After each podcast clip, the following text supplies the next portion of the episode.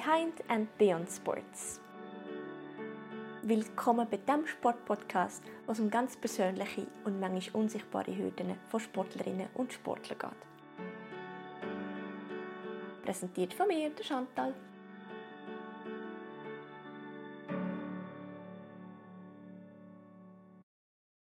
Hallo und herzlich willkommen zu der allerersten Folge von dem Podcast Behind and Beyond Sports. Mit mir zu dieser Geburtsstunde vom Podcast ist Diana Heim. Sie ist ähm, ihr Leben lang, oder besser gesagt ihre Kindheit und ihre Jugend hat sie auf einer glatten Oberfläche verbracht. Sie hat nämlich lange als Kind Leistungssport ähm, betrieben im Eiskunstlauf und später als junge Frau hat sie dann auch noch Synchronized Ice Skating entdeckt und was Synchronized, Synchronized Ice Skating überhaupt ist, wie es so ist als Kinderleistungssportlerin, das wird sie uns heute erzählen. Hoi Jana! Hallo! Ich freue mich mega, dass du da bist. Und zwar nicht nur, weil du die gleiche Sportart machst wie ich, Eiskunstlauf, sondern auch, weil du meine Cousine bist. ich freue mich auch mega da zu sein. Ja. Danke fürs Fragen. Gerne.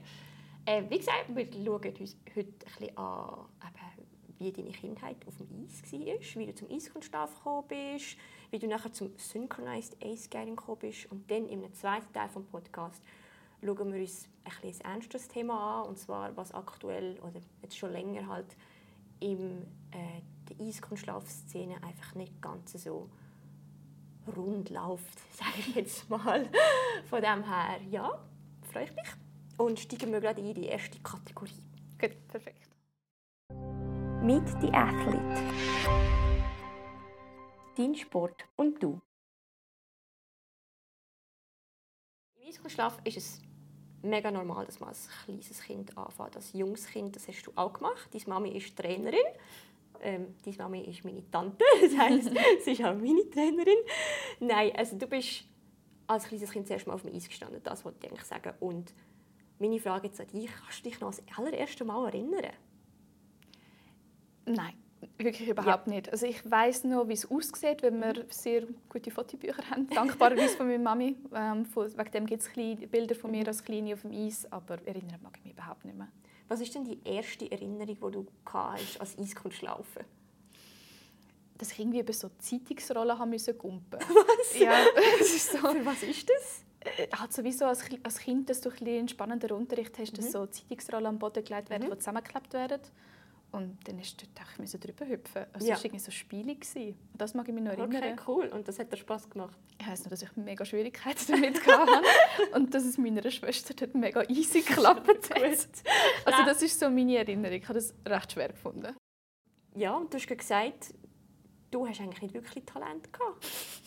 Da gibt es glaube ich, auch eine lustige Aufnahme von unserem Grosspapi, gell? Ja, genau. Also ich weiß einfach nicht mal, ob es sogar genau die Szene ist, die ich jetzt vorher beschrieben habe. Aber es ist zumindest irgendetwas, was ich gemacht habe im Alter. Mhm.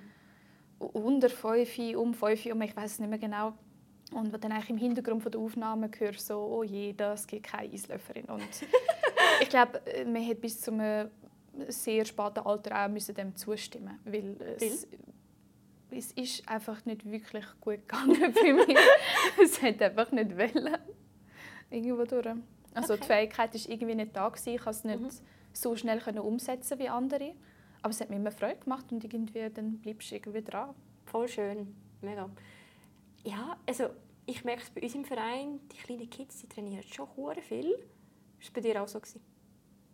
Nein, nein lustigerweise ja. gar nicht. Ähm, weil bei uns ist immer noch mega wichtig, dass wir auch die Ferien gehen. Mhm. Es ist mega wichtig, dass wir eben Skiferien und so Sachen mhm. haben, wo ja jetzt im Moment, also bei vielen Leistungssportlern ist es ja ein Tabu, eben auch wegen dem Verletzungsrisiko, sieht man mhm. ja bei Manuel Neuer, wo da, hm. ähm, es kann zu Verletzungen führen, aber ja. bei uns ist es immer so, dass im Sommer sind wir praktisch nicht aufs Eis. Ja. Also zumindest bis zu einem gewissen Alter nicht. Es hat, ich, habe es lustigerweise eigentlich recht lang mit wenig Training gemacht, weil halt eben auch, wir haben als Familie etwas unternehmen am Wochenende. Mhm. Es hat eigentlich dann angefangen, als ich angefangen habe, besser zu werden. Also, so blöd wie es klingt, äh, Qualifikation, Schweizer Meisterschaft, mhm. ähm, U11, U12, nein, U12 ist dort halt mega das Ziel gewesen. Ja. Und das hat sich so mit 9 herauskristallisiert. Mhm dass es möglich wird sein. Okay, das heißt mit 9 hast du dann einfach Vollgas trainieren? Nicht Vollgas, aber zumindest mehr. Ja. Also Vollgas ist dann äh, ist erst eigentlich viel später gekommen. Bei mir ist es mega graduierlich aufgegangen. Also am Anfang war es so nichts und Mhm. dann ist es so ein bisschen rauf und am Schluss ist es dann wahrscheinlich am meisten. Gewesen. Krass. Also, aber dann ist auch vieles von mir rausgekommen. deine Identität als kleines Kind war die Eisläuferin. Sagst du das so von dir selber oder ist das etwas, was man einfach als Aussen wahrnimmt, wenn man so ein bisschen zurückdenkt? Es ist mega lustig, weil ich habe das selber nie so wahrgenommen Aber ja, das stimmt, Mhm. weil mir hat das mal irgendjemand in der Kante mal gesagt, so, du hast es ja mega gut, du hast etwas, was dich ausmacht. Mhm. Und das ist ja zum Beispiel das mit dem Eislaufen. Und dann habe ich mir das erst mal überlegt und bin so, gewesen, okay, ja doch, das stimmt. Mhm. Weil das ist irgendwie immer ein Teil, gewesen, das ist etwas extrem Wichtiges. Gewesen. Also doch, ja, es war die Identität. Gewesen. Mm, Ja, und so haben wir es im Fall auch wahrgenommen. also, ein, ein kleiner Kontext. Sie ist im Kanton Zug aufgewachsen mit ihrer Schwester. Ich und meine Schwester sind im Kanton Freiburg aufgewachsen. Wir haben uns nicht so oft gesehen im Jahr, was schade ist. Silvester. Silvester, genau. Die legendären Silvesterpartys als Kind. Ähm, aber für mich bist du immer meine Eislaufcousine gewesen. Schon von ganz klein. Du bist einfach, wenn wir miteinander Musik gehört haben, hast du auch gesagt, ach, kann man noch meine Musik für meine Kühe hören und Oh so nein, Sachen. oh nein. Also du bist einfach durch und Oh durch nein. unsere Eislaufcousine gewesen. Und das finde ich eigentlich irgendwie mega, mega, Gott. mega cool, hat etwas so als Ich Hobby. habe nicht mal mehr gewusst. Oh Gott. Tja, da werden noch Sachen aufgedeckt. Mm, okay. Aber also über dich selber regst du dich häufig auf. Ja, ich glaube, das haben die Eiskunstläufer auch so ein bisschen an sich. Hast du dich jemals über einen... Hast du jemand gedacht, so, man die hure dumme Richter? Oder, das ist ja vielleicht noch ein als Kontext geben. Eiskunstlauf, ich finde es mega kompliziert zum selber machen, weil du musst halt wirklich wissen, wo ist welcher Zentimeter von meinem Körper und Koordination ist mega wichtig und Selbstkontrolle und ähm, dann alles zuschauen, finde ich, ist nicht ganz so einfach, weil du musst ja dann halt etwas mega ästhetisches, einen Auftritt mit Performance, abbrechen auf objektiv beobachtbare ähm, Wert und dass da vielleicht der ein oder andere Richter mal einem nicht die Bewertung gibt, die man findet, hat man verdient oder ist die Performance weg gewesen. Das kann mir schon vorstellen, dass das ein grösstes Thema ist. Natürlich, es gibt die Situation, obwohl ich muss sagen, ich habe mich jetzt sehr wenig aufgeregt, weil Mhm. das Wertungssystem ist vor allem jetzt nach der Revision ist sehr transparent geworden. Kannst du vielleicht kurz erklären, was die Revision war für die Leute, die nicht Ja, sicher, mit ähm, Eiskunstlauf auskennen? Also ich hoffe, ich erzähle keinen Zeit, Ja, weil sicher. mit dem alten, im alten Wertungssystem bin ich sehr jung gewesen, wo Mhm. das noch aktiv war. Ich- Dort hat es Noten von 1 bis 6 gegeben. Mhm. Wie das zustande ist, ist ziemlich, eben, ziemlich subjektiv gewesen. Es hat schon gewisse Grundwerte gehabt, aber man hätte es nicht wirklich können schlüssig herleiten, warum. Es ist dann einfach so gewesen, ja voll, das ist ein 6. Again, ähm, nicht ganz sicher, aber das ist so das, was ich mitbekommen habe. Und Mhm.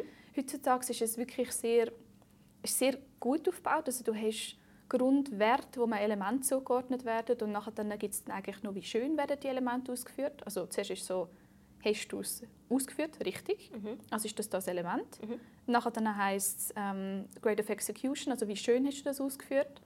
Und so kannst du dann den ganzen technischen Wert herleiten. Und dann ist noch Program Components, wo auch, also so eigentlich wie du tanzt auf dem Eis, Mhm. mal blöd gesagt, ähm, ist dann auch noch bewertet. Und die ganze Choreografie-Bewertung, wie ist es zu der Musik, wie ist, es, wie ist deine Raumpräsenz, das ist dort alles bewertet Ja. und nach vorgegebenen Parametern. Ich hatte einen Frustrationsmoment, gehabt, äh, wo ich wirklich frustriert war. Und das ist, äh, was mir mal einmal einen Test nicht gegeben haben, Mhm. weil ich offenbar zu viel vom einen Sprung in der Kür hatte. Zu viel? Wie kann man Genau. zu viel einem Sprung haben? Ich- Also einfach zu viel, äh, zu viel Wiederholungen. Aha, Und das ist- so, nicht irgendwie überrotiert. Nein, nein, nein, nein, nein. Also einfach, und das ist nicht, ist damals Mhm. keine Regel gewesen. Also es ist keine Regel gewesen. Mhm. und das hat mich wirklich gestresst, weil so ein Test ist viel mehr Aufwand als so ein Wettkampf. Also du bist durch den Test durchgefallen, Ja. weil du quasi einfach einen Sprung zu viel gemacht also nicht eigentlich nicht zu viel gemacht hast, einen, einen doppelt gezeigt hast und es ist nirgends genau festgelegt gewesen, wie viele Sprünge du eigentlich davon, davon darfst zeigen und ähm, wegen dem... Genau. Okay, ja, Und da würde ich mich auch aufregen. Das hat mich gestresst, muss ich ja, sagen. ja. Also vor allem, wenn du so rundum dann eigentlich das Feedback bekommen hast, hey, du hast ja eh bestanden und so, Mhm. und nachher dann äh, bekommst du eigentlich so etwas und dann den Test nicht, das ist, Mhm. das ist hart. Ja. Aber sonst habe ich das Gefühl gehabt, musst damit rechnen, dass gewisse Sachen vielleicht anders gesehen werden dass, oder anders priorisiert mhm. werden, die gegen dich laufen. Das ist einfach so. Ja. Wie geht man so ein mit dem um, dass man immer und immer wieder bewertet wird von ja, Richtern? Also ich finde, das ist wie so fast so ein bisschen, hat so ein bisschen Prüfungsfeeling, wie haben wir in der Schule so mündliche Noten oder so. also Prüfungen habe ich nie, bin ich nie nervös gewesen. Ja. Never. Also das ist so das gewesen. Prüfungen sind im Vergleichsweise einfach gewesen. Ja.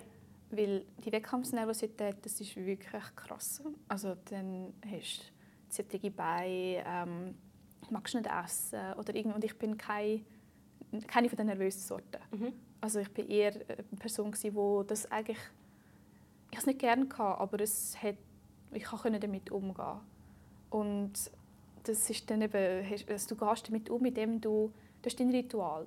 Du weißt genau, okay, also ich hatte zum Beispiel so ein wie meinen Wettkampfmodus gehabt, wo ich gezielt habe also gelernt habe, gezielt zu aktivieren.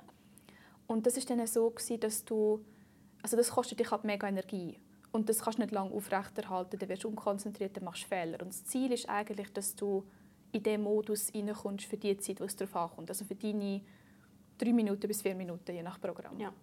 Das ist so der Grundfokus, den du hast. Und das lernt man? Oder hast du das schon immer gehabt? Äh, äh, das ist sogar lustigerweise etwas, wo ich jetzt sagen da habe ich Talent gehabt. Mhm. Ähm, das ist das, was mich wahrscheinlich gerettet hat, ähm, dass ich es überhaupt eben so weit konnte bringen. Ähm, eben, das ist jetzt debatable, wie weit das, das ist, aber zumindest ich hätte sicher früher aufgehört, ja. ähm, wenn das nicht so geklappt hätte aber das trainierst. Also mhm. wenn du gute Trainer hast, dann schauen sie das mit dir an und alles und das trainierst wirklich sehr viel. Mhm. Und deine Mama ist ein super Trainer ja. von dem her. Ja, sie hat das unglaublich gut gemacht. das kann man vorstellen. Ja, sie hat mir auch gesagt, so an Wettkämpfen ähm, hat sie dir wie ein Denkprogramm durchgegeben. Ja, genau. Also was du denkst in der Garderobe, was du denkst beim Aufwärmen und dann aber jeder einzelne Übung, was du musst denken. Und das mega spannend gefunden.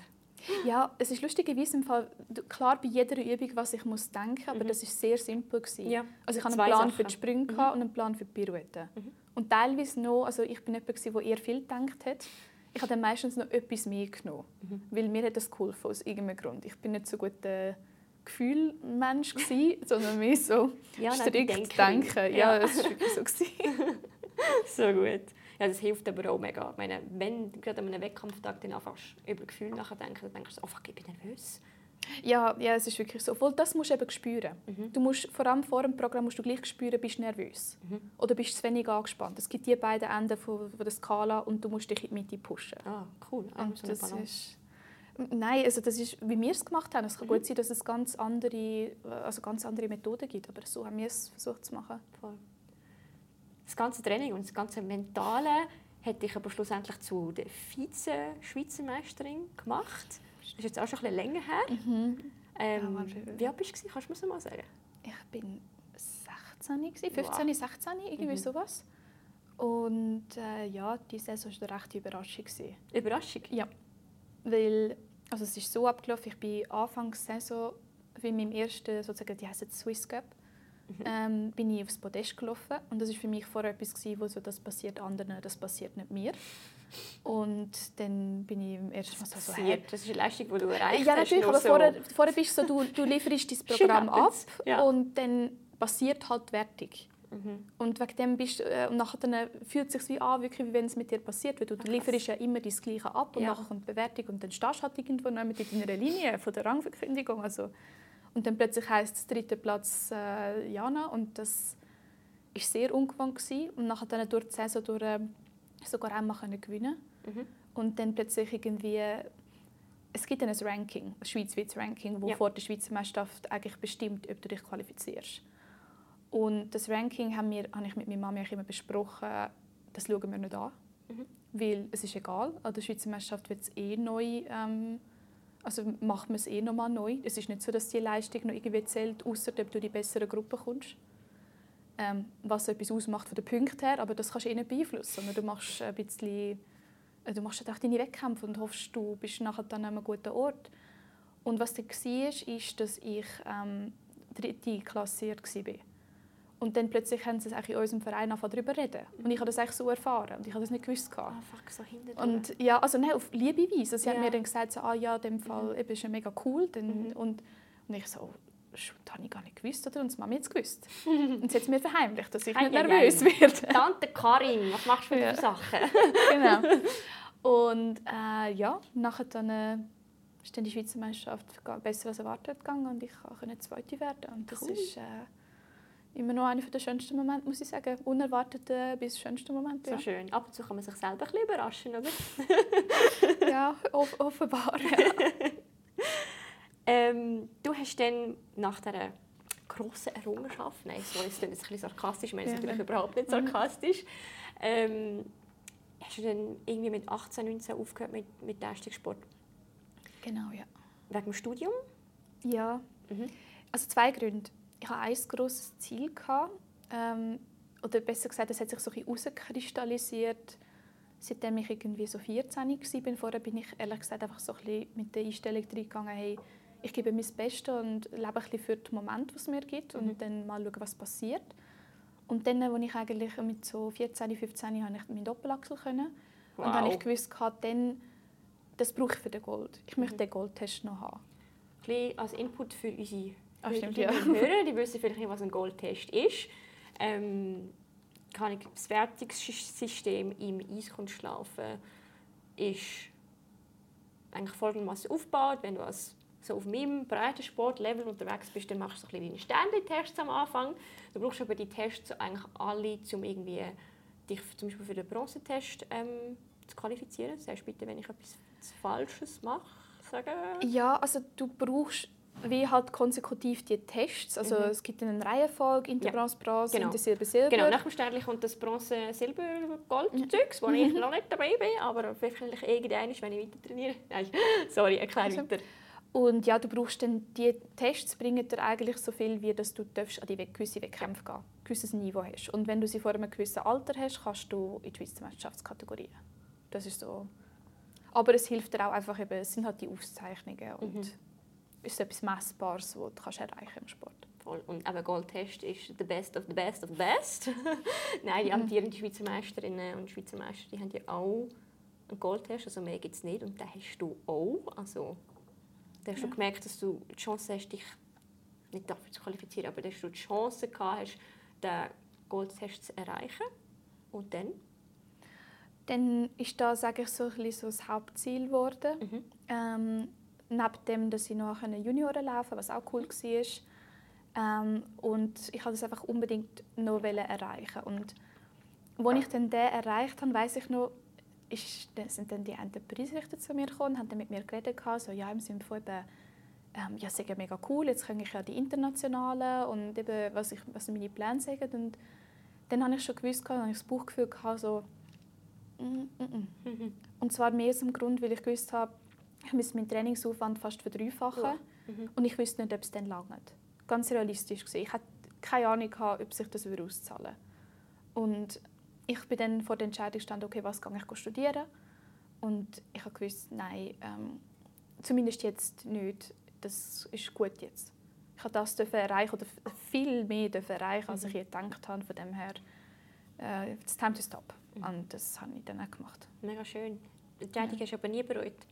Nein, also das Einzige, was ich bereut hatte, ist das mit den Internationalen, Mhm. dass ich das nie erlebt habe, weil das ist immer so ein so ein, äh, so ein unwritten Page, Mhm. wo du nicht weißt, so, okay, hat mir das jetzt mega gefallen oder wie speziell fühlt sich das wirklich an, wenn man dort steht oder wie, wie schwierig ist es wahrscheinlich auch, wenn man ständig muss umreisen muss.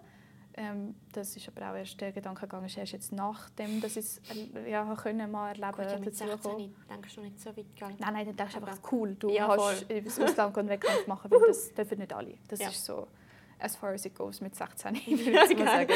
Schon weiter, als ich je gedacht habe mit 16. Mm, ja, ich weiß nicht. Aber ja, das ist so ein bisschen der Grund. Nein, nein, ich habe es nicht bereut. Okay. Ich war froh, mal, du hast einfach mal freie Zeit. Mhm. Du kannst mal anderen Sport machen. Wie Also cool. das ist äh, so etwas, was man sich dann nicht vorstellen kann. Man kann fast nicht, zu nichts Ja sagen. Man muss immer Nein sagen. Mhm. Und das ist so ein bisschen das, was dann schön war. So, wohl, jetzt kann ich Ja sagen.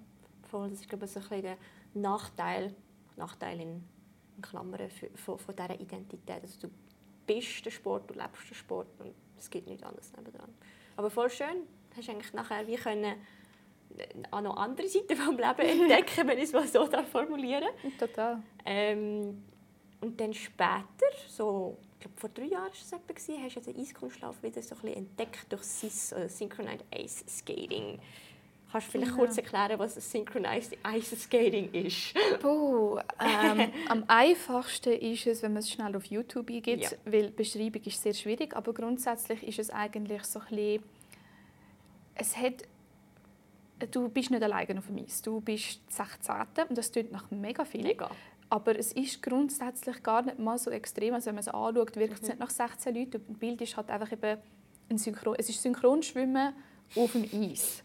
Ähm, blöd gesagt, du bildest Figuren, es gibt andere Elemente und du machst im Team deine Wettkämpfe.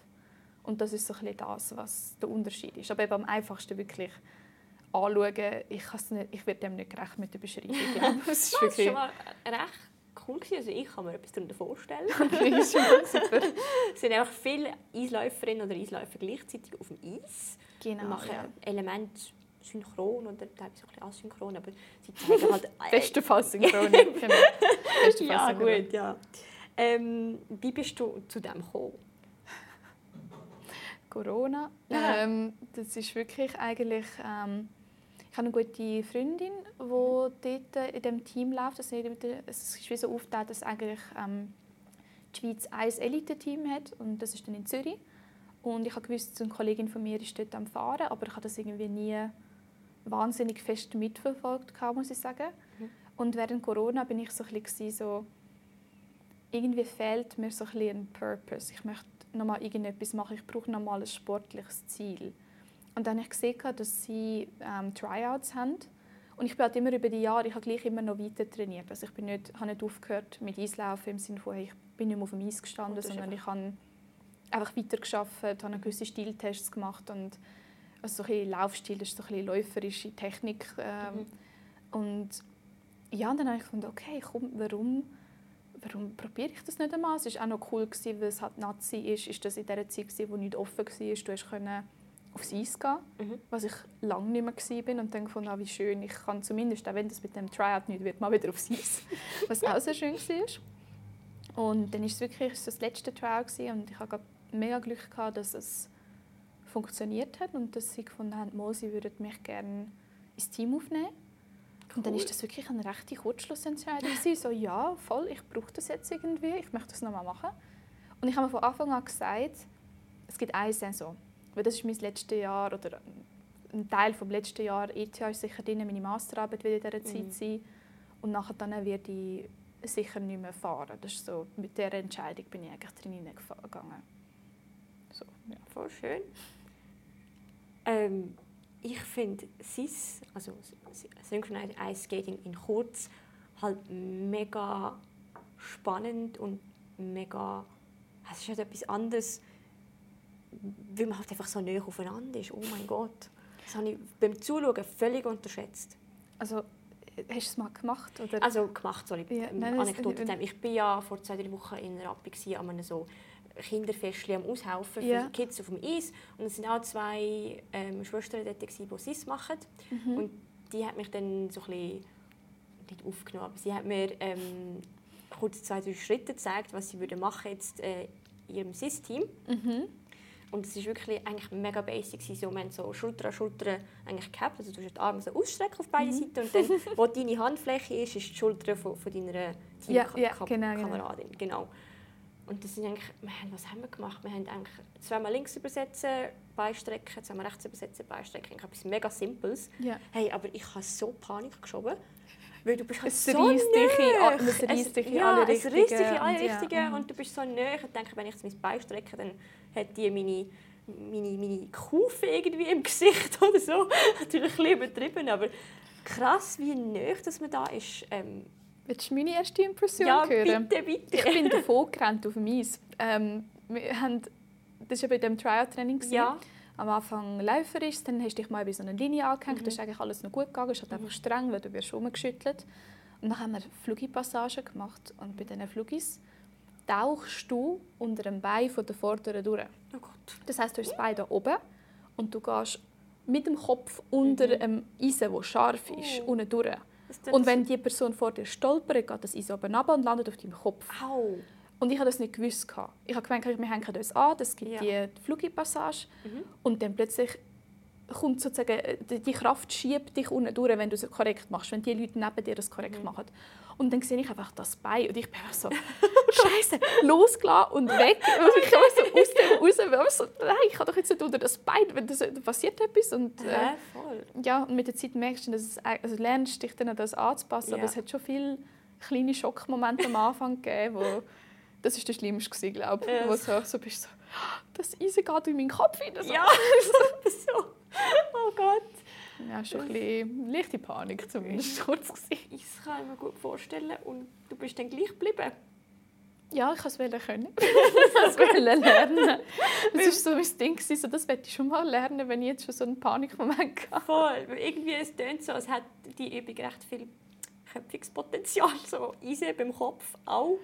Erstaunlicherweise ist das nicht das Gefährlichste. Nicht? Das Schlimmste sind eigentlich so Twizzles, wenn du die Rotationen hast, wo du fährst und du hast das Bein draussen. Mhm. Ähm, dort habe ich auch mal ein Eisen kassiert und das tut dir wirklich weh. Also dann hackt es dir wirklich ins Bein oder haut es dir dran. Oder Hebungen. Also Ja. wenn du von Mhm. diesen... Das Also dann lüpfst du jemanden eigentlich auf. Wir haben immer die Person im Spagat aufgelüpft. Mhm. Ja. Und wenn es dumm kommt und eine Person stürzt, dann entweder landet die Person im besten Fall auf dir drauf oder sie landet halt auf dem Eis. Und das Au. gibt es dann schon. ja.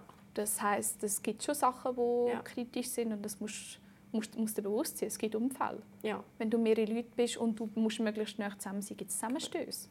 Ich würde sagen, gibt es mehr Unfälle, wie wenn du jetzt alleine auf dem Eis würdest? Wahrscheinlich schon. Es gibt andere. Mhm. Es gibt, also, weil du hast halt, das kann dir jemand ein Bein stellen und das Mhm. bestellt sonst niemand ein Bein. Also unabsichtlich natürlich, aber es gibt halt, ähm, ich weiß noch, mein erster Moment, wo mal jemand gestürzt ist, wo nicht ich war, sie hat mega laut gerufen, als sie gestürzt ist und ich habe mir so gedacht, so, jetzt, so schlimm ist das jetzt auch nicht gewesen, Mhm. weil das normalerweise, also es tut nicht weh, wenn du stürzt. Und dann habe ich herausgefunden, dass das war, um die anderen zu warnen, weil dann kann die Person hinten dran reagieren, weil sonst gibt es einen Massenkarambolage. Und das ist dann so ein Dominoeffekt. ja, es ist im Fall klasse. Also das ist äh, auch an gewissen internationalen Mhm. Wettkämpfen passiert das. Wenn Ja, klar, das äh, dann hast du wirklich Dominoeffekte. Ja. Nicht gut. Nein, eigentlich nicht gut. Aber, Aber ja, ja, das, eben, das sind so Sachen, die sind ganz anders Ja. als im Einzelsport. Aber das Coole am SIS ist, also für mich jetzt zum Beispiel als Außenstehende oder auch einfach, was du so erzählst, ist, es, ist, es macht Eiskunstlauf, was eigentlich eine sehr eine eigenbrötlerische Sportart ist, macht es zu einem Mannschaftssport. Mhm. Und ja, es ist einerseits schön, aber auf der anderen Seite hast du dann auch wieder, wenn du in eine Mannschaft kommst, hast du nur beschränkte Plätze in diesem Team. Erstens das. Und zweitens, wenn du dann an einen Wettkampf gehst, gibt es dann auch wieder so ein bisschen die Ersatzbank. Und du musst zu den Besten im Team gehören, um wirklich auch auf dem Eisfeld dürfen das Team präsentieren und nicht auf der Ersatzbank zu sitzen. Mhm. Das ist viel Druck, nehme ich an. Ja, Ja. das ist etwas, was ich drastisch unterschätzt habe. Mhm. Weil beim anderen ist es halt so, im Einzelsport, du, ich hatte den Luxus, gehabt, ich bin bei unserem Team die Einzige, gewesen, also von meiner Mami aus, wo dort, also ich habe nie den Konkurrenzdruck innerhalb des Teams gekannt. Und du hast nicht mal so gehabt, dass du gegen jemand anderen das gemacht hast, aber du hast gewusst, du musst jedem Training gibt es eigentlich eine Selektion. Das heißt, wenn du schwächelst über mehrere Training, dann bist du nachher dann halt am Wettkampf vielleicht nicht am Laufen. Und das ist schon, wenn du am Tag durch irgendwie etwas hast, wo dich vielleicht auch noch fordert Mhm. und am Abend den Leistungsdruck hast, es ist noch recht tough, muss ich sagen. Das, das habe ich nicht ohne gefunden und das ist Hut ab vor jedem, der das so gut, der das gut handelt. Also das hat mich schon, hat mich schon unter Druck gesetzt. Ja. Vor allem, weil ich am Anfang noch nicht gewusst habe, was überhaupt genau passiert. so, Ich bin einfach mal mitgegangen. ja, wirklich, so ein bisschen, du hast Learning by Doing gemacht, du Mhm. bist ja nicht wirklich eingeführt worden. Es ist halt erwartet worden, hey, du bringst dir das halt bei, das, Mhm. was die anderen schon wissen. Du fragst Leute, sie helfen dir dann auch, aber du musst Eigeninitiative zeigen. Und das ist, äh, schwierig, gewesen, muss ich sagen. Mhm, muss man vorstellen. Ist das ein Grund, gewesen, wieso du nicht mehr im Team bist? Also, ich kann vorwegnehmen, du bist mit dem, mit dem Team an die Weltmeisterschaft gefahren, darüber reden wir nachher noch gerade, keine Angst. Ähm, aber heute bist du eigentlich wieder für dich am Fahren. Genau. Ähm, und nein, das war eigentlich nicht der Grund. Gewesen. Mhm. Der Grund war wirklich einfach nur der zeitliche Aufwand gewesen und lustigerweise sogar einfach die Wettkämpfe. Das Training, ähm, das ist gar kein Problem gewesen. Also äh, mit dem Druck und so, das hat ich, glaub, habe ich mit der Zeit auch gelernt. Das ist dann gegangen und du hast dann natürlich auch irgendwann deinen Platz im Team, wo du ein weißt, okay, wenn ich nicht verletzt bin, stehe ich so und so da. Ist natürlich dann auch wenn, beim Start der neuen Saison wieder anders, aber es wird wirklich ruhiger. Mhm. Ähm, was mir war, ist, ist wirklich so, ähm, die Wettkämpfe sind dann, du schaffst Montag bis Mittwochabend, musst noch Überstunden machen, dass du halt an dem Donnerstag ähm, morgen früh geht's los, ähm, du hast den Reisetag, dann hast du am nächsten Tag eigentlich schon den Wettkampf und alles und nachher dann kommst du am Sonntag wieder zurück, am nächsten Tag bist du am Arbeiten. Mhm. Und nebenbei solltest du noch alles planen. Also die Wettkämpfe sind recht ein Planungsaufwand, ein äh, logistischer Aufwand, so was nimmst du mit. Du musst immer genau gleich angelegt sein, das heißt, wenn du etwas vergisst, hast du ein Problem. Mhm. Ähm, und das ist das, was ich extrem tough gefunden habe. Also die Wettkämpfe haben, haben sehr Mühe gemacht. Außer die WM, dort haben wir viel mehr Erholungszeit gehabt. Ah, dort ja. bist Dort bist du nachher fast schon erholt zurückgekommen. Oh, das sind Ferien. Gewesen. Also hast du nachher, wie nach dem Wettkampf ein bisschen Zeit gehabt? Oder nachher, also ja. vorher und nachher. Okay. Du hast auch ein bisschen wie Angewöhnungszeit gehabt. Du hast nicht einfach nur durchgetaktet von morgen bis am Abend. Und das war schon, schon noch schön, gewesen, muss ich sagen. Mega cool. Ja, und ja. Qualifikation für die WM, aber reden wir jetzt ein bisschen darüber, ist ja mhm. auch ein grosses Highlight für dich gewesen mit dem ja. Team. Team Starlight übrigens. Super Name. Ich finde allgemein so. Oh sorry, ich habe ein bisschen, ähm, habe die WM im, im, nicht im Fernsehen, aber auf YouTube kann man sich die WM heutzutage immer noch anschauen. Also könnt ihr unbedingt okay. mal reinschauen. Aber was ich mega lustig finde, und sorry, die Teamnamen sind alle so lustig. Also, du hast Team Hot Shivers, Team Fire on Ice und dann ja. ist euer Team Starlight ja noch mhm. mega ja. normal. Aber ich meine mal, du, der mich kennst, weißt, dass ich nicht wahnsinnig Freude habe, mit einem Koffer und einer Jacke rumzulaufen, wo groß Capital Letters mit Starlight ange... Starlight! Also, ich, wirklich, ich finde den Namen eigentlich mega herzig, mega. aber ich bin nicht die Person dafür. Bist du jetzt eine Glitzerperson? Nein, nein, wirklich nicht. Ähm, und dementsprechend war das immer so ein bisschen so, oh well. Also dann an den Wettkämpfen war es kein Problem, wie, wie du gesagt hast, das ist so es hat jeder, das Team ja. hat so einen Namen gehabt. Es wäre auch so gut gewesen, können wir nicht einfach Team Schweiz sein, bitte? Oder irgendetwas. Oder Zürich, irgendwas. Aber gut, eben, es gibt ja auch in anderen Sportarten lustige Namen. Bei uns treiben sie es dann echt ein bisschen auf die Spitze, würde ich mal sagen. Das macht es auch so ein bisschen aus. Also, ich finde es mega sympathisch. Es wäre auch langweilig, wenn einfach alle irgendwie... Oder die USA hat ja zum Beispiel mehrere Teams am Start an der WM. Und du kannst ja nicht USA 1, USA 2 anfangen. Nein, aber die haben sich sogar dann wirklich ähm, nach den Colleges teilweise benannt. Ah, okay. Also Miami College oder Stimmt, sowas ja. gibt es, glaube ich. Ähm, oder Helsinki, die haben, ich glaube auch. Ja, aber das ist Rockets. Ja, Rockets, ja, genau. Mhm. Ja, aber es ist wirklich sehr kreativ. Äh, Finde ich cool. Mega. Allgemein Eiskundschaft ist eigentlich ein kreativer Sport, wenn man so will. Ja, ja, hat was. Ich finde es einfach lustig, weil teilweise eure Elemente dann so mega Härte nehmen im, im, im Kontrast zu zum Beispiel mit, ähm, was habe ich mir hier aufgeschrieben? Death Spiral. Also du, du hast dann Team Hot Shivers und die zeigt uns jetzt Death Spiral. Was? Gut, das kommt halt aus dem Barlaufen. Ja. Und das ist dann wie so ein bisschen, das Spiel ist jetzt nicht nach jemandem benannt zum Glück, mhm. aber ähm, eben so, die anderen Elemente im Einzellauf sind meistens nach Personen benannt mhm. und durch die Spirale ist halt wirklich jetzt etwas, das man hat Tendenzen so nach dem Namen auszusehen. Mhm. Also, als ich das erste Mal gesehen habe und dann auch gehört habe, dass wir das machen, das war für mich voll ein Highlight, weil ich das immer mal können cool. Kannst du kurz erklären, was es ist, oder soll ich mal probieren? es ist nicht so einfach.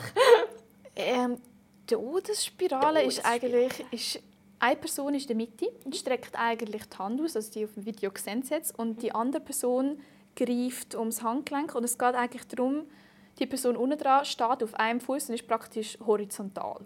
Also du drehst dich um die andere Person um und du liegst eigentlich in der Horizontalen mit deinem Kopf ist eigentlich basically direkt über dem Eis. Ja, das ist mega gut erklärt. Aber mhm. ja, so besser kann ich es glaube nicht. Aber könnt es auch googlen, das ist... Ja, äh, ja. Ich also die, die hier im Video zuschauen, die werden jetzt ein Bild davon sehen. Ah, okay. ähm, die, die uns im Podcast, also nur im Audio hören, die können auf YouTube schauen. ja, es sieht wirklich, es ist, glaube ich, eines der coolsten Elemente, was ja, es gibt. es sieht mega cool aus, als außenstehende Person. Ich kann mir vorstellen, zum selber machen ist das sicher auch noch mega cool. Es tut weh an der Hand, erstaunlich weh an der Hand. wegen, wegen dem Ziehen? Oder? Ja, also du okay. hast dann meistens einen blauen Daumen, wenn du mhm. zu viel übst. So gut. Aber du gewöhnst dich daran, mit der Zeit geht's schon. Aber es macht auch Spass, wenn du unten bist. Das ist schon, schon sehr cool. Oben nicht? Also so haben und dich drehen? Das ist einfach gemütlicher. Ah. Also wenn du es mal... Ich habe ähm, ich beide Plätze mal gehabt, sowohl mhm. unten als auch oben. Also es kann sich eben ändern, je nach Choreografie oder wenn jemand verletzt ist oder mhm. so. Und oben ist halt auch viel gemütlicher. Du hast ähm, aber auch die Verantwortung darüber. Also es kommt darauf an, wenn du es richtig machst und die Person ohne Körperspannung hat, dann funktioniert es eigentlich meistens. Mhm. Mhm. Aber äh, es ist schon lustiger unten natürlich. Ja, das kann man vorstellen. Irgendwann bist du einfach nur froh, wenn du einen Ort hast im Programm, wo es nicht so streng ist, dass okay. der fast bei abgeht. Das ist, okay. so, das ist so meistens der Moment, wo du froh bist, so, oh, ich habe dir einfach danke. Ja, gut. So, sehr schön. Entspannung bitte. so gut du hast nicht nur Todesspiralen gelernt im SIS, sondern du hast auch da hast du jetzt eine schöne Anekdote gesagt, du hast auch gelernt, dich zu schminken. Oh. Sorry, ich, muss, ich habe es müssen bringen. Ich finde das so eine mhm. schöne Geschichte. Und ähm, ja, kannst du vielleicht uns das ein bisschen mehr erzählen? Ja, das ist jetzt wieder so Backflash zu dem Logistischen, was ich angesprochen ja, genau. habe. Am Wettkampf hast du ziemlich genaue Vorstellungen, wie du dich schminkst, plus mhm. ziemlich exzessive Vorstellungen, wie du dich mhm. schminkst. Und das musst du dann halt mitnehmen an dem Wettkampf und wir haben dann eine Liste bekommen, was wir alles aufs Gesicht tun. Mhm. Und die Liste ist, wenn man so iPhone-Notizen kennt, das sind ganze iPhone-Notizen-Seiten gefüllt mit Sachen. Und das Problem war, dass ich außer Wimperntusche von dem nichts wirklich gekannt habe. Also du kennst mich, ich bin jetzt nicht jemand, der sich wahnsinnig viel schminkt. Mhm. Und dementsprechend hatte ich einen Panikmoment vor meinem ersten Wettkampf und dachte, okay, ich, brauche, muss irgendwas machen, dass ich das Richtige habe. Dass ich vor allem auch weiss, wenn ich mir das aufs Gesicht tue, weil Foundation und alles hast du selber machen müssen. Mhm. Und dann bin ich in Cop City, habe denen die Liste angehabt. Und einfach so, ich brauche das alles, ist mir egal, was. Ihr zeigt mir auch bitte, wie ich das drauf tue. Und dann ist es super für mich. Und, wirklich ja. so, und die hat mich angeschaut, und für mich so, so vollkommen, ich, wirklich, ich habe keine Ahnung, was die Sachen sind. So. Und ja, dann habe ich das mal müssen, zwangsmäßig lernen. Und jetzt bist du Schminkprofi? Ich weiß zumindest jetzt, wie es geht. Also das ist schon etwas gewesen, jetzt weiß ich, wie es geht. Ähm, aber ich habe seither glaube nie mehr ganz gemacht. Ich habe es einiges mal noch für eine andere Eislauf schon mal einiges wieder ein bisschen gebraucht, mhm. aber nie mehr das ganze Paket, weil es ist wirklich, du hast es zweites Gesicht drauf. Ja. Du hast sogar Fake Lashes drauf. Und was? das ist etwas, was sich sehr komisch anfühlt. Oh Gott, ich wüsste nicht mal, wie man das drauf tut. Das haben andere drauf. Du kannst es fast nicht selber. Also, es gibt gewisse Profis, die es selber oh können. Aber ähm, nein, das habe ich nie selber drauf getan. Ich musste so Wimpern kleben gehen und all das Ganze. Ach du meine Güte. Also wir hatten einen Programmpunkt am Wettkampf. Gehabt, äh, zum Beispiel, keine Ahnung, 26 Wimpern kleben bei so und so. Was? Dann äh, oh bist du Wimpern kleben gegangen. Okay. Ja, das ist... Äh, auch, etwas, auch eine Erfahrung gewesen, Das kann man sagen. vorstellen, ja. Und was ist alles auf dieser Liste gestanden? Das ist Foundation, Lippenstift? Äh, Nein, das ist, Lippenstift ist lustigerweise gar nicht drauf. Gewesen. Da gibt es eher einen Team-Lippenstift. Ah, aber, okay, äh, Team-Lippenstift. Eben fast auch mit Primer, Concealer, Highlighter, mhm. Foundation. Ich eben, äh, Foundation, Bronze, Rouge. Mhm hat man vermutlich irgendwie, glaube ich, auch noch mehr. Ich, ich weiß nicht mehr. Das sind zumindest oder sogar irgendwas für Augenbrauenstift und so Zeugs und äh, ja. Ach du meine Güte.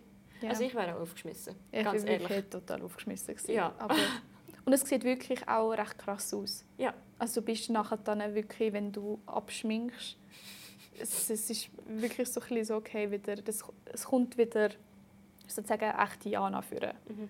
Aber gleichzeitig, was geblieben ist von den Wettkämpfen, ist eigentlich, dass ich ähm, Nervosität assoziiere ich mit Schminken.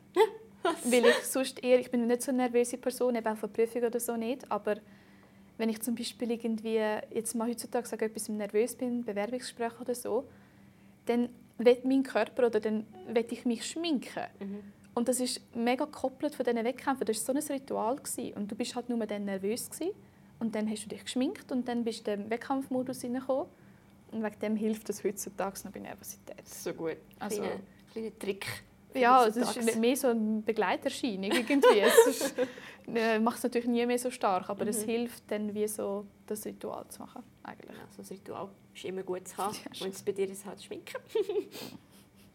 Ähm, Im Eiskunstlauf ist allgemein das Aussehen ein grosses Thema und wegen dem ist auch Bodyshaming etwas, das immer wieder vorkommt. Und das ist jetzt genau das Thema, das wir jetzt im zweiten Teil ein bisschen genauer wollen, miteinander anschauen Die Athlete's Voice. Das Thema im Fokus. Hey, bevor es jetzt hier mit dem Interview weitergeht, hier ist kurz Chantal aus der Zukunft. Äh, ich bin gerade dran, das Interview mit der Jana zu schneiden und aufzubereiten und ich möchte kurz noch etwas zu dieser Thematik Bodyshaming im Eiskunstlauf sagen und es ein bisschen genauer ausführen, einfach weil es ja, zum Missverständnis vermeiden und weil es halt einfach eine heikle Thematik ist. Ja, ich und Jana werden über Eiskunstläuferinnen an der Weltspitze reden und darüber, wie dünn oder wie klein sie sind und wichtig, nein, wir sagen nicht, dass es irgendwie nicht schön ist oder nicht gut ist oder dass es per se ein Problem ist. Egal ob groß, klein, breit, muskulös, dünn, pff, eigentlich scheißegal, wir sind alle schön. Was wir sagen, weil man aktuell eben im Eiskunstlauf einen Vorteil hat, wenn man dünn ist, ist es ein Problem. Weil man so einfach dazu tendiert, ähm, ein ungesundes Körpergewicht und ungesunde Trainingsmethoden zu fördern. Das heißt, je leichter du bist, desto besser. Und wie gesagt, irgendwann ist es dann auch nicht mehr gesund. Und ähm, ja, das fördert halt einfach ein das System und führt einfach auch dazu, dass viele Eiskunstläuferinnen schon mit 19, 19 20 schon in Rente gehen müssen, weil einfach ihr Körper nicht mehr mitmacht. Und ja, aber wenn man dann die jungen Eiskunstläuferinnen, die Spitzenläuferinnen im Fernsehen sieht, und haben die dann wahrscheinlich schon eher das Gefühl, so, oh fuck, so muss ich aussehen, um an die Spitze zu kommen. Und eifern so wirklich einfach einem ungesunden Ideal hinterher, wo, ja, wo ungesund ist. ähm, erstens das und zweitens ermöglicht es einfach auch so ein bisschen Feindseligkeit und eben Bodyshaming gegenüber allen, die nicht dem Ideal, Ideal in Anführungszeichen, entsprechen. Zum Beispiel ist es auch so bei uns im Breitensport, im Eiskunstlauf, da herrscht eben schon ein bisschen Tendenz, Sprüche zu hören wie «Oh, die ist auch viel zu dick für Eiskunstlauf».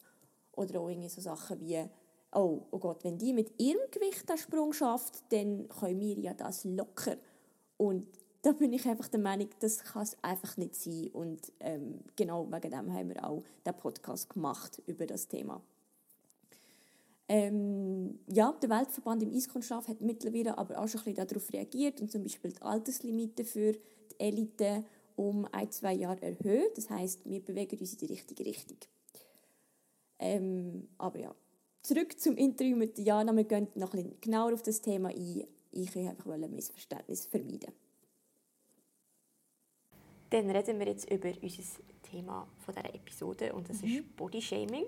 Bevor wir zu deinen persönlichen Erlebnissen mit dem kommen, würde ich zuerst gerade mal eine Stufe weiter oben anfangen und so ein bisschen erklären, wieso die ganze Szene Eiskunstlauf überhaupt Bodyshaming ermöglicht.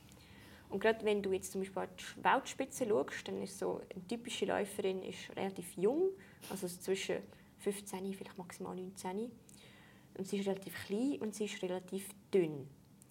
Jetzt meine Frage an dich, kannst du uns vielleicht als uns Laien kurz erklären, wieso alle so dünn, dünn und jung sind?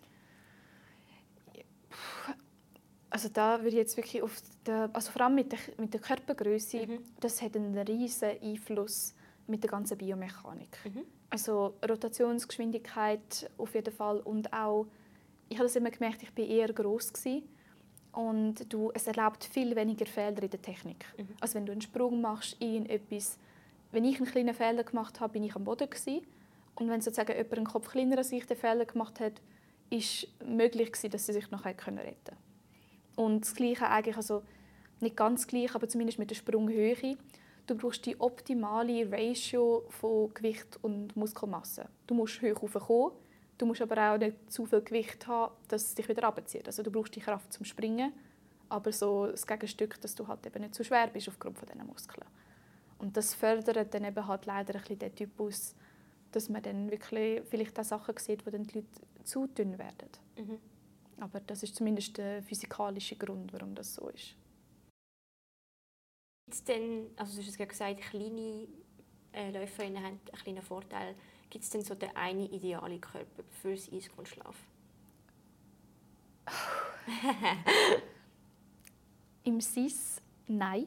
Mhm. Das habe ich immer sehr sympathisch gefunden. Im äh, Einzelslauf habe ich das Gefühl, abhängig davon, was im Wertungssystem gerade priorisiert wird. Mhm. Es gibt ja jedes Jahr gewisse Anpassungen im Wertungssystem und dann werden halt je nachdem, was gerade sozusagen wichtiger ist, also sind jetzt Sprungsachen wichtiger, sind jetzt künstlerische Sachen wichtiger, wird eigentlich dann sozusagen gewisse Sachen priorisiert. Mhm.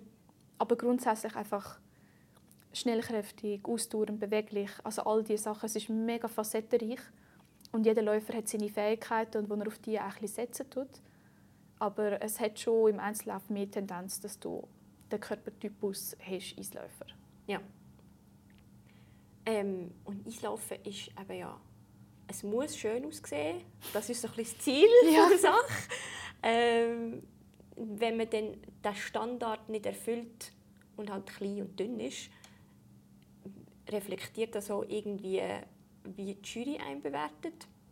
Oder ist das, sind wir mittlerweile so weit, dass das separat, also nicht bewertet, dass es voneinander getrennt wird? So, was zeigt die Läuferin und wie sieht sie aus? Das ist eine mega gute Frage. Ich habe das Gefühl, auf, auf tiefem Level ist das, hat das einen Einfluss. Mhm. Ähm, auf höherem Level habe ich das Gefühl, bringen sie es mit heutzutage eigentlich an, dass sie es recht unabhängig bewertet. Es geht wirklich dann eigentlich um die Parameter. Ich weiß nicht, wie viel das sich die Leute noch beeinflussen lassen, aber man hat nicht das Gefühl, dass das jetzt per se einen Einfluss hat, wenn die Leistung, die gezeigt wird, eigentlich bewertet wird. Also Ja. wenn die Leistung gut ist oder gleich gut, dann wird sie ja gleich gut bewertet. Mhm. Habe ich jetzt das Bauchgefühl eigentlich.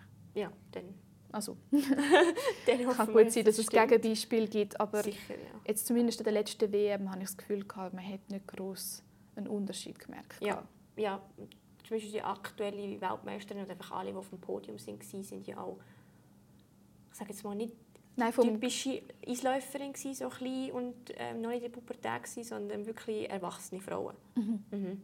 Wa- sind auch schon länger ein bisschen dabei und alles. Genau. Das, das ist sehr, sehr cool. Ja. Weil gerade häufig, wenn man halt jung mit Sport anfängt oder halt jung in Leistungssport hineinkommt, hast du auch so selber gesagt, das ist eigentlich gar nicht gut für den Körper. Ähm, und häufig ist es ja dann so, dass du da wirklich nur einen olympischen Zyklus wie erlebst. Leider, ja. Mhm. Also es, Eislaufen per se ist leider wirklich mit dem ganzen Trainingsvolumen, das wir ja schon vorher angesprochen haben, es, es ist eine Abnützungssportart und die meisten Verletzungen, die wir haben, sind eben vergleichsweise zum SIS, wo wir vorher angesprochen haben, mit den Kollisionen und so. Hast du halt beim Einzeleislaufen hast du Bandscheibenvorfälle, du hast Knieprobleme, du hast ähm, Hüften, Rücken, alles Mögliche. Und das sind halt immer die Abnützungsverletzungen und viele tun halt auf den gewissen olympischen Zyklus pokern. Mhm. Und natürlich hofft man, dass es nicht passiert, aber es ist sehr selten, dass eine Läuferin über längere Zeit auf höherem Niveau aktiv gut ist. Und es wird wieder mehr und das ist schön. Ja. Es wird wirklich wieder mehr. Aber eine Weile lang war es wirklich so, gewesen, teilweise die Leute nur über ein, zwei Saison gut. Gewesen. Mhm. Also die an der Spitze, wohlgemerkt, nicht das Mittelfeld. Das ist eigentlich teilweise sehr stabil. Gewesen. Okay. Ja, ist schön. Gibt es die Entwicklung? Ich merke halt gleich, dass Eiskunstlauf halt wirklich, weil man sich so aufs Optische fokussiert und wie etwas soll aussehen, dass etwas schön muss aussehen, tun sich die Leute oder halt die ganze Szene ist tendiert dazu wirklich mehr Kommentare über etwas zu machen, also über den Körper von einer Läuferin zu machen. Also du hörst es äh, recht häufig. Ähm, und auch du hast irgendwie negative Erfahrungen mit einer Trainerin gehabt, wo, ähm, wo einfach Kommentare über deinen Körper gemacht hat. Du uns kurz mitnehmen, was denn genau vorgefallen ist? Ich bin jetzt noch gar nicht sicher, was du jetzt genau ansprichst. Ähm, mir fallen zwei Sachen ein. Das eine war mehr auf meine Körpergröße bezogen. gewesen. Das ist, ähm, wo ich in die Mini gekommen bin. Das ist, äh, für die, die es nicht wissen, das ist äh, die U12 Schweizermeisterschaftskategorie. Und ich bin dort äh, teilweise wirklich geschlagene anderthalb Köpfe grösser gewesen. Und das hat dazu geführt, dass ähm, ich teilweise vom vierten Platz grösser war als die auf dem dritten Platz. Und das hat sich sehr komisch angefühlt. Und ich weiß noch, dort hat eine Trainerin bei uns im Verein mich und eine Kollegin, die zum Glück auch mit mir gefahren ist und im gleichen Boot gesteckt ist, wir sind beide früh gewachsen, mhm. hat sie uns Maxi-Minis genannt. Und das ist wirklich mhm. Etwas, was mir wo gar nicht so schlimm tönt. Aber wenn du dich eh schon fühlst wie der Elefant im Raum, dann ah, ist nicht, nicht so easy. Und eben über die Jahre, du hörst, also wie du gesagt hast, du hörst im Eislaufen sehr viel Körperbezogenes, wie zum Beispiel, der Sprung hat nicht funktioniert, weil du schwer bist. Mhm.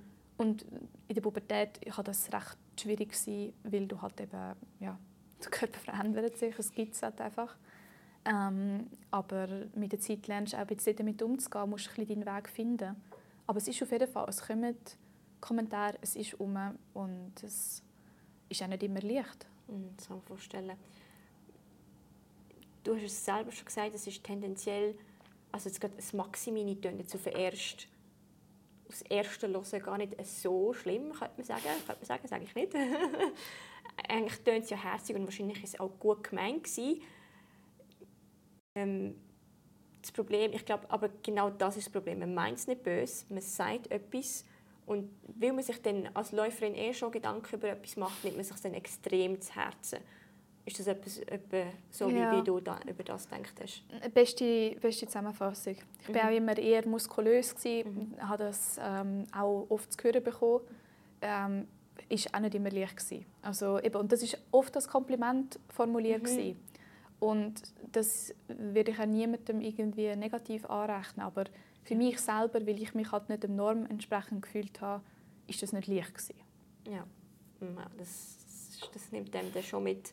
Ähm, und es hat auch messbare und sehbare Auswirkungen. Jetzt nicht in deinem Fall, das beziehe ich mich nicht. Ähm, was ich eigentlich sagen es gibt mega viele Studien, die halt zeigen, dass ähm, junge Mädchen oder junge Frauen in ästhetischen Sportarten, Ballett, ähm, Eiskunstlauf, Kunstturnen, halt alles das, was schön muss aussehen muss, in eine Essstörung hineinfallen.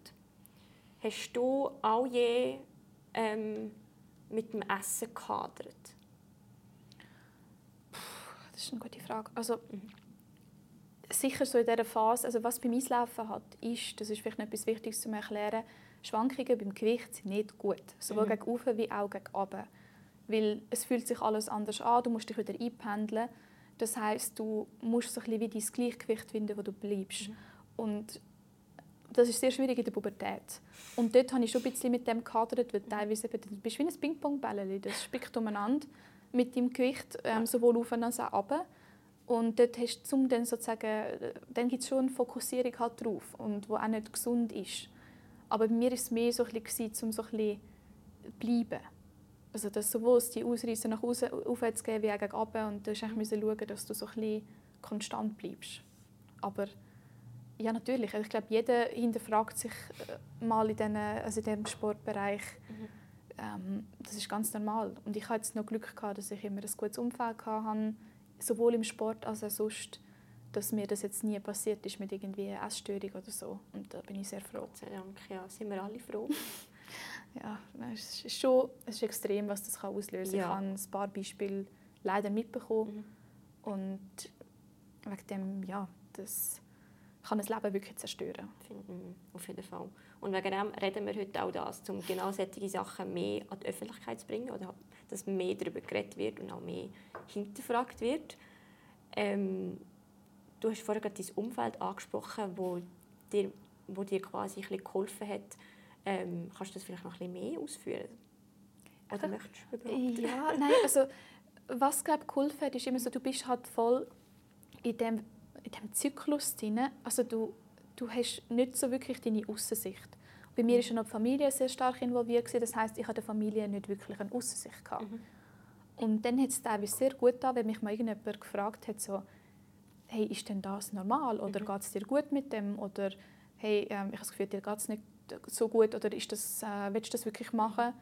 Und dass man sich zumindest dann mal die Aussicht bekommt und dass man das überlegt oder wenn auch jemand mal ansteht und sagt, hey, das, was du machst, ist nicht gescheit. Ähm, das hat sehr gut da. Mhm. Das so Sachen finde ich sind sehr wichtig. Mhm. Was würdest du diesen Eisläuferinnen oder allgemein den Sportlerinnen und Sportlern raten, die aktuell mit Bodyshaming kämpfen und vielleicht jetzt nicht so ein Umfeld haben, das sie auffangen? Also ganz im Ernst einfach so ein Umfeld suchen. Mhm. Und zwar im Sinne von, in den Phasen, wo man Pause hat, und man hat die Pausen auch als Leistungssportler, mhm. dann geht man vielleicht mal, also ich, ich kenne es jetzt vom Beachvolleyball, wo ich ein bisschen für mich entdeckt habe, das ist so eine positive und so nicht körperbezogene Sportart, ja, cool. ähm, wo du dann plötzlich mal merkst, dass gewisse Gedanken ganz komisch sind, die in deiner Sportart herrschen. Also das heißt, es macht teilweise noch Sinn, sich eine Außenperspektive zu suchen. Und wenn man das nicht möchte mit Leuten oder mit einer anderen Sportart haben, dann vielleicht mal irgendwelche Bücher lesen in diese Richtung. Also einfach sich einen Außenblick geben mhm. auf das, was passiert, dass man nicht, weil man in dem ganzen, in dieser abgekapselten Bubble von 300 Menschen, also es sind ja mega wenige, die wirklich Spitzensport Eislaufen ja. machen ja. in der Schweiz, ähm, dass man sich nicht diese Bubble als Normalität mhm. einredet, sondern dass man immer wieder ein bisschen das Ganze kann hinterfragen kann. Ich glaube, mhm. das fände ich mega wichtig. Ja, ist auch glaub, mega wichtig. Also stimme ich dir 100% zu. Ähm, auch sich selber vielleicht reflektieren. Und ähm, du hast gesagt, du bist jetzt äh, ins Beachvolleyball gegangen und du hast gemerkt, so scheiße, Eiskunstlauf, das ist vielleicht das eine oder andere da ist ein bisschen komisch. ähm, hat das ganze, die ganze Bodyshaming-Thematik deine, dein Blickfeld oder deine Wahrnehmung vom Eiskunstlauf und Teamsport eigentlich ein verändert? Oder deine Beziehung zu Eiskunstlauf, sagen wir es so? Das ist eine mega gute Frage. Ähm, ich schaue es anders an. Mhm. Ich schaue es definitiv anders an und ich tue ja auch unterrichten. Und ich versuche eigentlich, das ist glaube ich, die größte Veränderung. Also auf den Sport schaue ich nicht anders. Mhm. Aber ich versuche zumindest Muster bei meinen Schülern zu erkennen. Also wenn ich merke, dass jemand mit dem gleichen struggelt wie ich damals, mhm. dass dann äh, eigentlich darauf eingehst und möglichst schnell schon versuchst, ihnen ein bisschen den Außenblick zu geben und auch vielleicht deine Erfahrungen zu erzählen. Also das ist glaube ich, das, was sich am meisten verändert hat.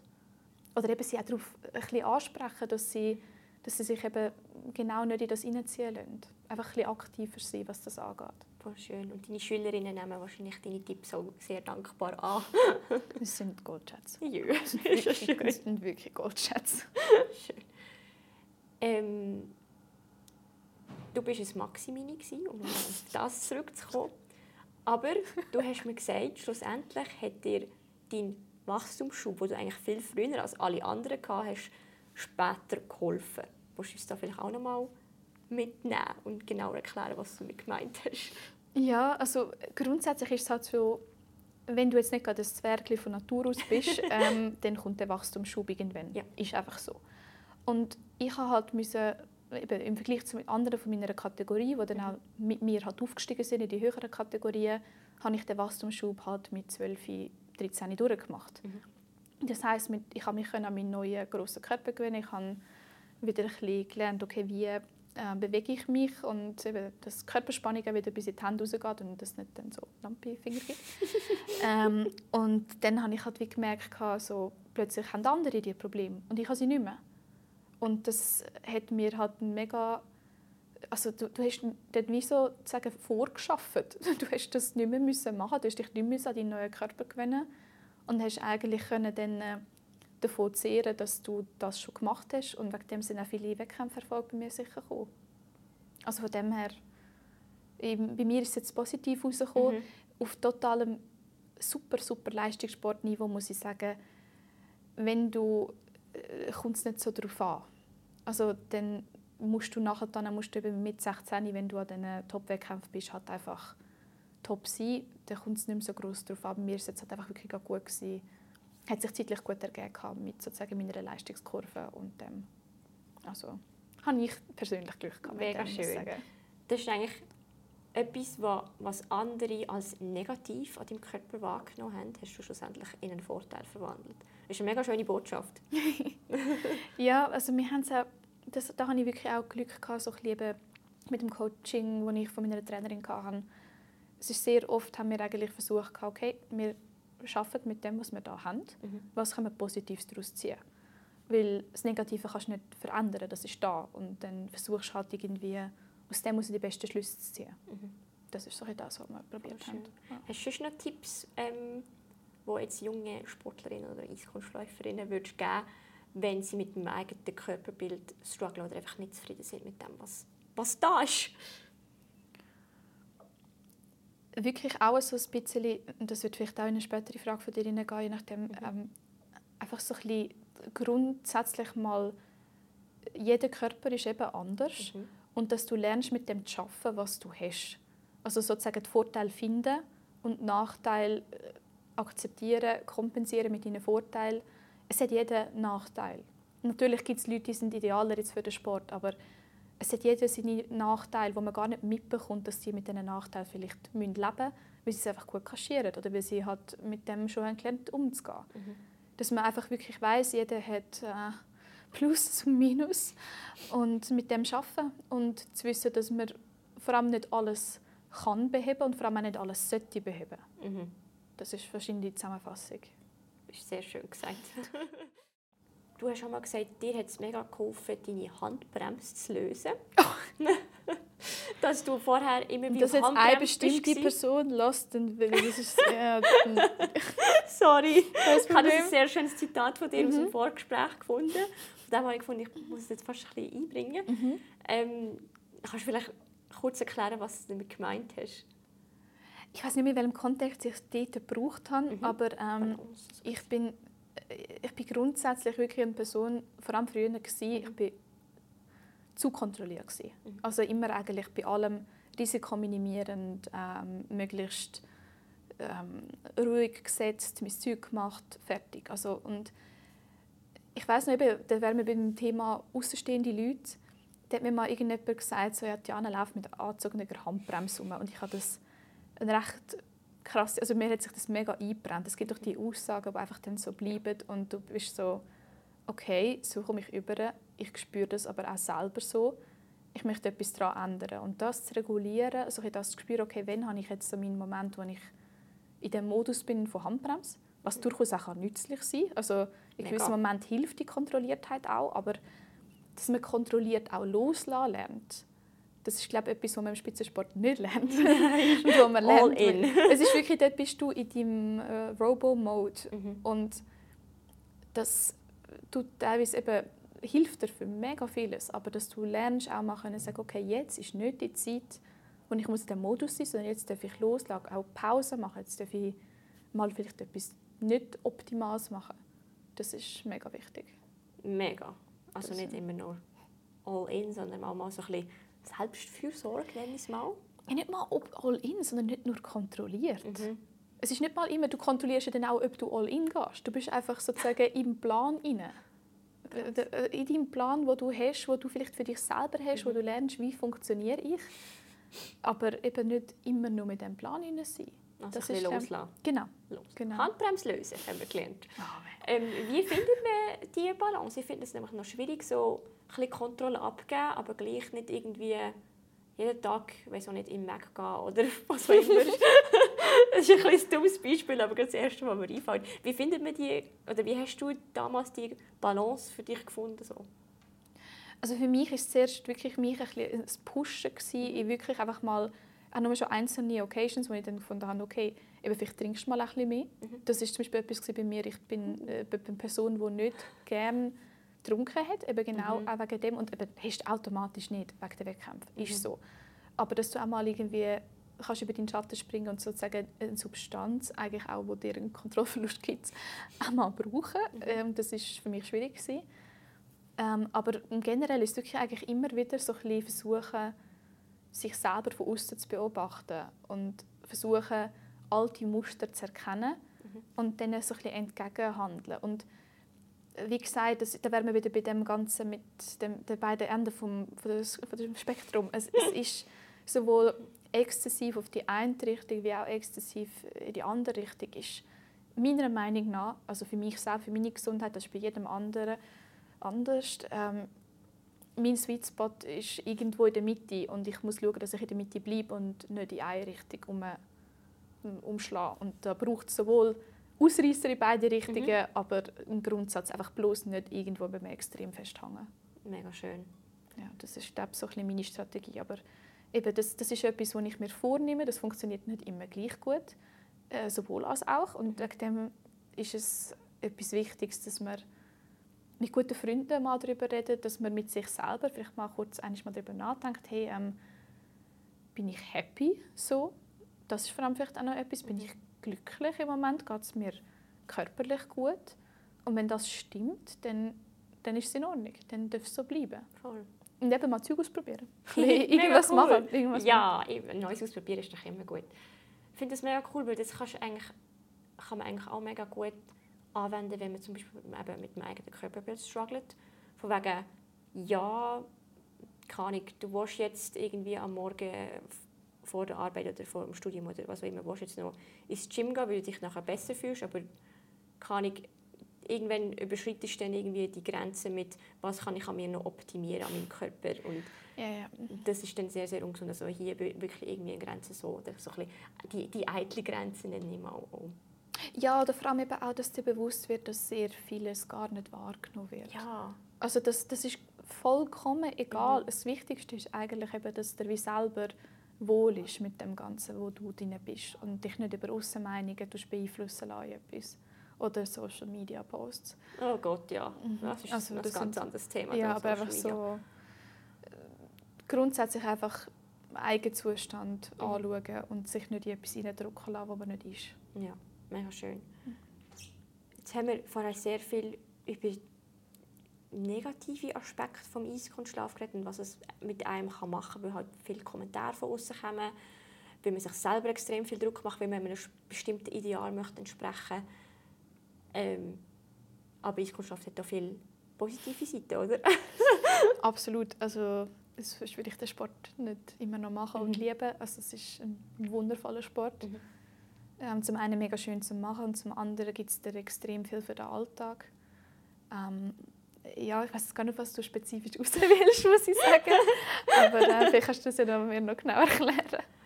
Nein, also eigentlich ähm, ich gerne das Beispiel einbringen, dass halt Sport oder auch Eiskunstlauf, ein ästhetischer Sport, förderlich sein kann fürs, ähm, fürs Selbstbild, für Selbstwahrnehmung. Zum Beispiel ich bin so eine Frau, ich finde mich jetzt selber nicht mega schön oder habe, find, oder habe einfach Mühe, meinen Körper so zu akzeptieren, wie er ist. Und wenn dann natürlich noch Sprüche kommen von anderen, hast du ja mega muskulöse Beine, was eigentlich als Kompliment oh, gemeint hello, ist, aber yeah. du machst dir mhm. selber schon Gedanken, so fuck, meine Beine sind dick. Ähm, und das sind kann ich einfach Gedanken, die mich durch den Alltag begleiten. Aber kaum bin ich auf dem Eis und über meine Elemente und mein Programm, denke ich nicht mehr an das. Da geht es nicht darum, ich muss schön aussehen, oder meine Beine sind dick oder so. Es geht wirklich einfach darum, ah, was kommt jetzt? Ah ja, ich muss nach links drehen oder so. Also, und ich glaube, ich bin dann einfach wirklich nur ich. Es geht nicht darum, wie ich aussehe, sondern es geht darum, was ich auf dem Eis mache und was mein, also es, wirklich, es geht nicht darum, wie der Körper aussieht, sondern was der Körper auf dem Eis macht. Das finde ich mega cool. Ähm, ja. Du hast mir auch noch erzählt, um wieder auf dich zurückzukommen, ähm, dass du dass es einfacher geworden ist mit dem ganzen Körperbild und auch der Handbremse, wo du vom ähm, Einzellauf ins SIS gekommen bist. Dort ist, ist ein ganz anderer Vibe, gell? Nein, beim SIS ist natürlich der Vorteil, dass du nicht mehr nur eine Körpernorm hast, sondern in einer Mannschaft brauchst du alle möglichen Leute. Du brauchst die Leute, die können jemanden heben du brauchst die Leute, die können werden können. Das heißt, du hast sowohl von leichtem Körpergewicht bis äh, eher schwerem Körpergewicht. Es funktioniert alles. Also es sind die Leute, ähm, die, die heben, sind extrem muskulös, sind extrem leistungsfähig. Und du hast aber auch die Leute, die können gelüpft werden können. Und dementsprechend das fördert eine mega Vielfalt und das heißt, du bist mit jedem Körper eigentlich passest du rein. Mega schön. Eben, und das ist, das ist so das, was, ähm, was ich mega schön gefunden habe und auch so ein bisschen eben die Kultur dort, also Essen war bei uns im Wettkampf immer eine riesige Priorität. Gewesen. Wo gibt es das zu Nachtessen, wo gibt es das zu Morgen und was für Snacks gibt es ja. und wenn. Und das ist mega lustig. Also natürlich ist das vorher auch immer wichtig, aber das war dort eine halbe Religion, so, dass es ein gutes Abendessen gibt in irgendeinem tollen Restaurant oder so. Und das Pommes ist, oder was? ja, schon nicht gerade so, dass ja. äh, Bauchschmerzen bekommst, aber keine Ahnung, bist du irgendwie italienisch essen oder irgendwie... Äh, Indisch hat es auch oft gegeben, obwohl das verstehe ich irgendwie immer noch nicht ganz, wie gescheit das, das ist vor einem Wettkampf, weil das sind so eher äh, aufstoßende yeah. Sachen, aber äh, ja, hat Oder funktioniert zum Glück, aber Gut. äh, ja, es ist immer mega etwas Wichtiges und das habe ich, habe ich sehr sympathisch gefunden irgendwie. Mega schön. Sie zeigt es ja eigentlich, dass man nicht den Idealkörper muss haben oder nicht wenn man einem bestimmten Ideal muss entsprechen. Muss, ich sage jetzt mal Ideal eben in Anführungszeichen, ist immer so ein bisschen subjektiv, was das Ideal ist. Sie zeigt, dass man eben nicht dem Ideal muss entsprechen und gleich kann Leistungssport auf höherem Niveau machen und gleich einfach kann Freude haben. Und ja, es ist einfach schön, dass je länger, je mehr geht es wirklich darum, was kann der Körper und nicht wie sieht der Körper aus ist er dick oder dünn oder groß oder klein oder breit oder schlank oder was auch immer? Es hängt wirklich halt mega viel von der Grundregeln vom Sport ab. Mhm. Also ich glaube, in der Hand hat man es wirklich nicht mal unbedingt mit, mit Mindestgewicht oder mit solchen Sachen, mhm. sondern dass es etwas Gesundes ist, sondern dass man ein bisschen den Sport in eine Richtung bringt, wo gesunde Körper können die besten Ergebnisse erzielen mhm. Also ich glaube, das ist so das, was sie beim SIS erreicht haben. Mega cool. Hast du das Gefühl, im Einzel... Ähm ins Laufen bewegen wir uns auch so ein bisschen in die Richtung. Jetzt auch zum Beispiel mit der neuen Altersbeschränkung, dass nur noch ähm, also 17 und älter dürfen bei Weltmeisterschaften und Europameisterschaften starten. Das ist so etwas, das kann ich mega schlecht beurteilen. Mhm. Bauchgefühlmäßig habe ich das mhm. Gefühl, es bewegt sich in die, in die richtige Richtung. Mhm. Ähm, einfach rein, was man sieht von Leistungen international. Aber ich finde es mega schwer zu beurteilen. Ich glaube, das müssen wir in zwei Jahren noch mal richtig mhm. drauf schauen. Sie ändern wirklich, sie, sie geben sich extrem Mühe, dass sie die Regeln dementsprechend anpassen. Und ich bin auch gespannt, was sich hier entwickelt. Aber ich habe ein gutes Bauchgefühl, ich dass auch. sich etwas ändert. Ich das, auch. Äh, von dem her, ja, mal schauen, was sich ergibt. Mega. Und ich bin auch mega gespannt, ähm, wie das weitergeht. Vor allem, wenn wir dann mehrere oder verschiedene Körper an der Weltspitze haben, haben wir hoffentlich auch weniger Bodyshaming auf Breitensport und auf Leistungssportebene oder halt auf, auf unserer Ebene. Schön so. Ähm, ja, das ist ein mega schönes Schlusswort finde ich. Ein schöner Abschluss von dem Interview. Ich möchte als erstes dir danken, dass du hier dabei bist bei diesem allerersten Podcast. Wir hatten noch ein bisschen Übungsbedarf teilweise, aber ich glaube, das kommt schon gut schlussendlich. ja, danke dir vielmals für die super Vorbereitung. Ja. Es war mega cool, das mal zu erleben. Danke dir vielmals. ja, danke dir. Ähm, ihr, die da zuhört, ähm, gebt uns gerne Feedback. Wir wissen, es war teilweise noch ein bisschen holprig, ich arbeite daran, es kommt sicher besser. Ähm, aber ich würde mich auf, über Feedback sicher mega freuen. Ihr könnt mir auf Instagram schreiben oder ein E-Mail machen. Ähm, E-Mail-Adresse und alles wird dann auch entsprechend in die Podcast-Episode geschnitten. Ja, jetzt würde ich noch gerne eine Tradition anfangen von diesem Podcast. Und zwar gebe ich immer meinem Gast das aller, allerletzte Wort. Das heißt, ich sage jetzt eigentlich schon nichts mehr und übergebe dir äh, das Abschlusswort von diesem Podcast. Jana, leg los. ich habe schon wieder vergessen, dass ich das eigentlich am Schluss hätte machen Und das passt auch gut rein. ich habe nie erwartet, dass ich das mal mache. Mhm. Und ich habe eine mega coole Angefrage von der, von der Chantal. Und eben, vor allem, dass das so ihr Baby ist, das sie aufgebaut hat, jetzt über schon lange Zeit. Also ich habe das mitbekommen, als die erste Idee mal, was sie mir das erzählt hat. Und ich glaube, das ist noch länger in der Vorbereitung gewesen. Und ja, für jemanden, der gerne Sportpodcast hört, ähm, ist es mega cool gewesen, so etwas mal zu erleben, was überhaupt alles dahinter steckt. Und eben, lasst es weiter. Ich glaube, da kommt noch sehr vieles. Und danke vielmals.